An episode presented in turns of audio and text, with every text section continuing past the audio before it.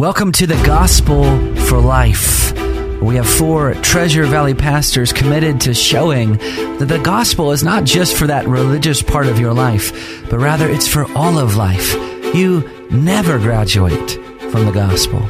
I'm Josh Bales, pastor of the Well Church, here with Russell Herman, pastor at Cloverdale United Reformed Church, Phil Moran, pastor at Christ Presbyterian Church, and Jonathan Van Hugen, pastor at Day Spring United Reformed Church. Now, if you'd like to find out more about us or catch past broadcasts or get information about our annual conference, you can find us at reformationboise.com. Okay, if you are just tuning in for the first time in the last couple days, we are going over a short series on um, critical theory, um, which I think is a very difficult thing to kind of get your mind wrapped around because it just it doesn't deal with with merely a definition. Well, here's what critical theory is. It is an entire worldview. It is a lens through which you interpret all of life. As we've said yesterday, it's Christianity explains creation, fall, redemption, glory. Um, how do we get here? What's wrong with the world? How does it made right? And where's this story going? Critical theory does the same thing. Can I just jump in very quickly and just say that I think there's been, at least in Idaho, I've been fascinated by this. Um, this came out um, because of some of the legislative bills that have come through um, with regard to defunding things and challenging um, some educational um, quote unquote practices. That people began to say, well, critical race theory isn't a thing. You actually have many superintendents in the area saying, basically, I've never heard of it, therefore it doesn't exist, mm-hmm. which was absolutely fascinating to me because I've never wanted to publicly put out my ignorance before people. And they willingly did that because that is the most asinine thing I've ever heard. Mm-hmm. Because I've never heard of it and I had to Google it, therefore it's not a thing. Well, that's that's not how ideologies and worldviews work. Most of the time, I mean, I don't wear a button that says to people, I'm a Christian and I perceive all life through a Christian worldview. I'm interacting with people every day, some of which I might engage in a conversation where I publicly and, and directly say my worldview. But probably 85% of the people I interact with on a day to day basis wouldn't know from my mouth that I'm a Christian with regard to that I'm not saying up front, oh, by the way, everything that I'm going to say to you comes from my Christian worldview. And that's the exact same thing that's happening in our culture today. People aren't saying, oh, I'm going to impose critical race theory upon you. There are some that are doing that, but the vast majority of people have embraced critical race theory or critical theory without even knowing yeah. that that's what they're promoting. It's the, it's the ecosystem. I that's mean, correct. If, if, you were raised in, in university in the last decade, yes, this is the ecosystem that you have been thriving in. Sure. Mm-hmm. And, and by the way, uh, I went to university uh, back in the 1970s and I was exposed to critical theory. Mm-hmm. It's been around a long time. Uh, it's just that now it's becoming because graduates have been churned out of the universities now for so long. And I will say, it wasn't it wasn't as pervasive in the university then as it is now. Mm-hmm. But still, the seed the seeds have been being planted for a long time. Mm-hmm. Well, and we, it's not. We, it wasn't used to. Didn't used to be as aggressive. So right, now, right it's not acceptable well, for others are, to reject it or to not embrace it. Yes, if, um, if, you don't embrace it, you're a racist or you're a sexist. And, or, if we'll you think of, you. if you think about uh, you know history anyway, uh, we as a, a, nation have been living on the reservoirs of uh, former Christians. Yes. We've been living on that reservoir for a long time in terms of our worldview.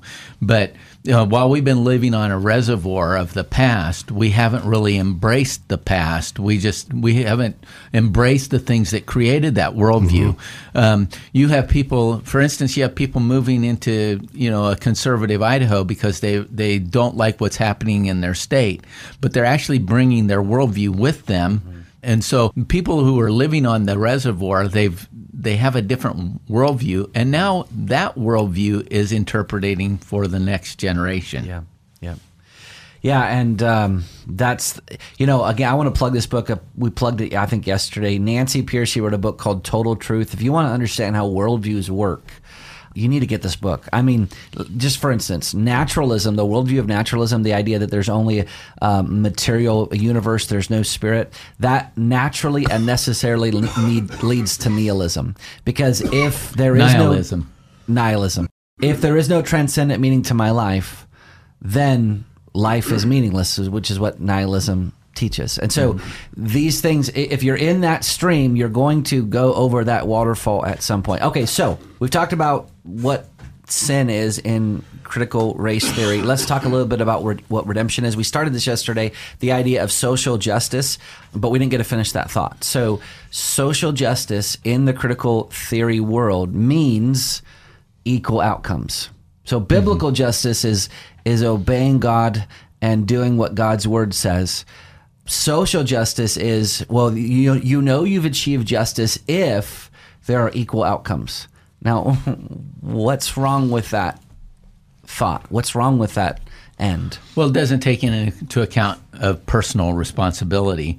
You know, in in the Christian life, you know, you can be no more justified before God than I can. If I'm justified and forgiven of my sins and declared righteous before God, and you are, you can be no more justified. But there is a what we would call a sanctification process where we become we become more and more like Christ. There's a you know each and every day we need to be um, as Ephesians uh, four twenty four talks about. We need to be putting off the old self and the former way of life uh, and its corrupt um, deceitful desires, and be renewed in the spirit of our minds, and put on the new self, created after the likeness of God in true righteousness and holiness. As justified believers, we are moving further and further, deeper and deeper into true righteousness and holiness, true knowledge and holiness. And this is what we don't recognize when we say we're looking for these equal outcomes.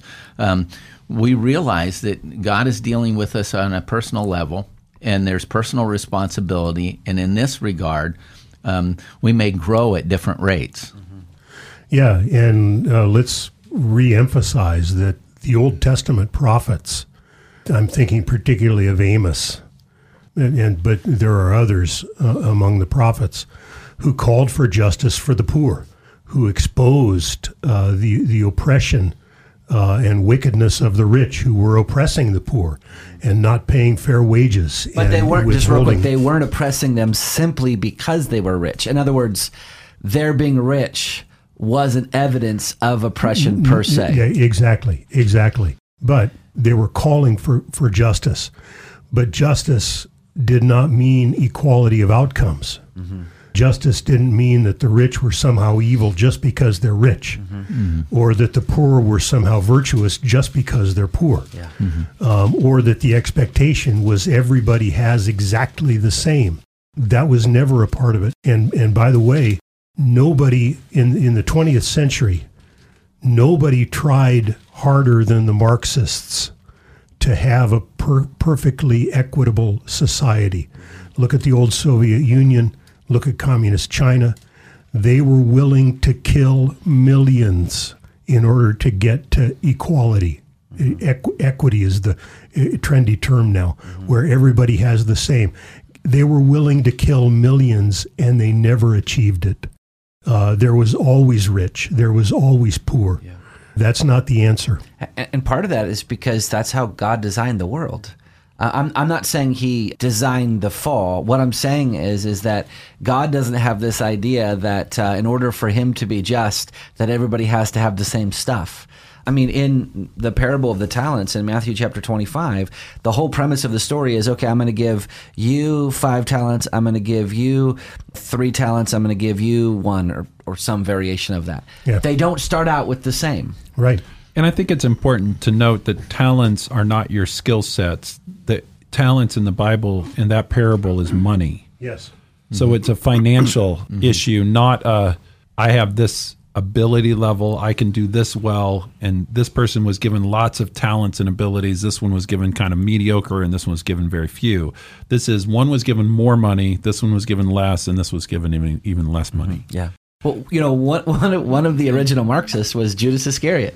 When Mary uh, wasted, air quotes, that, you know, that uh, perfume bottle on Jesus, he was indignant and he said, you know, this money could have been used on the poor. In other words, we, we could have spread the wealth, wealth a little bit more even. And Yeah. Jesus said something very profound. He said, the poor you will always have with you that does not alleviate our responsibility to be merciful to the poor, especially as churches, especially as Christians. We should be very generous. Jesus gave everything when he came down from heaven. He left aside the riches of heaven, became poor for our sake so that we might become rich. So we ne- we never lose our, our responsibility to be generous. However, we can give away everything that we have and we'll never fix the, the solution of poverty this side of glory. Sure. And none of us is saying, by the way, that we don't work toward a more just society where everybody has an equal opportunity. I mean, the sad truth about our society is that there's a lot of there's a lot of children born into into even in the United States of America. There's a lot a lot of children born. To use a baseball analogy, they're they're born with two strikes against them and a broken bat. And I was born, you know, into a middle class, working class family uh, where I had a stable home and education was emphasized, and th- that was a blessing to me that I didn't earn, that my parents gave me. And so, yes, we work, and, and Christians should be a part of working toward a more equal society where everybody gets an equal opportunity. But while acknowledging we're never going to get to equality of outcomes. Uh, as I as I said earlier, uh, the, the communists tried harder than anybody else, and they were willing to kill millions to get it, and never never achieved it. I think it's just helpful to have a, a biblical view of, of, of money or wealth. What I possess is not mine because I've I've tried to take it from someone else. What I have, I've received from God. Right. It's not mine to manipulate. It's not mine to see this as there are only limited resources and I'm going to do whatever I need to do in order to acquire as much as I possibly can. You're not going to find that um, that view in in the scriptures. And the scriptures are going to say that all that we have comes from God's fatherly hand, and that we, as we receive that, we receive that with the idea of helping those that have not received as much. So a couple weeks ago, we talked about um, Pentecost related to the Feast of Weeks. You're celebrating the harvest. It's interesting at the end of that section, commanding the celebration of the of the harvest. It says, "And when you reap the harvest of your of your land, you shall not reap the field right up to its edge, nor shall you gather the gleanings after you harvest. You shall leave them for the poor and for the sojourner. I am the Lord your God." So in this festival of celebrating the abundance that God has given, he's saying, and remember those that are, are less fortunate, remember mercy. Amen. Well, you've been listening to the Gospel for Life. We'll see you next time.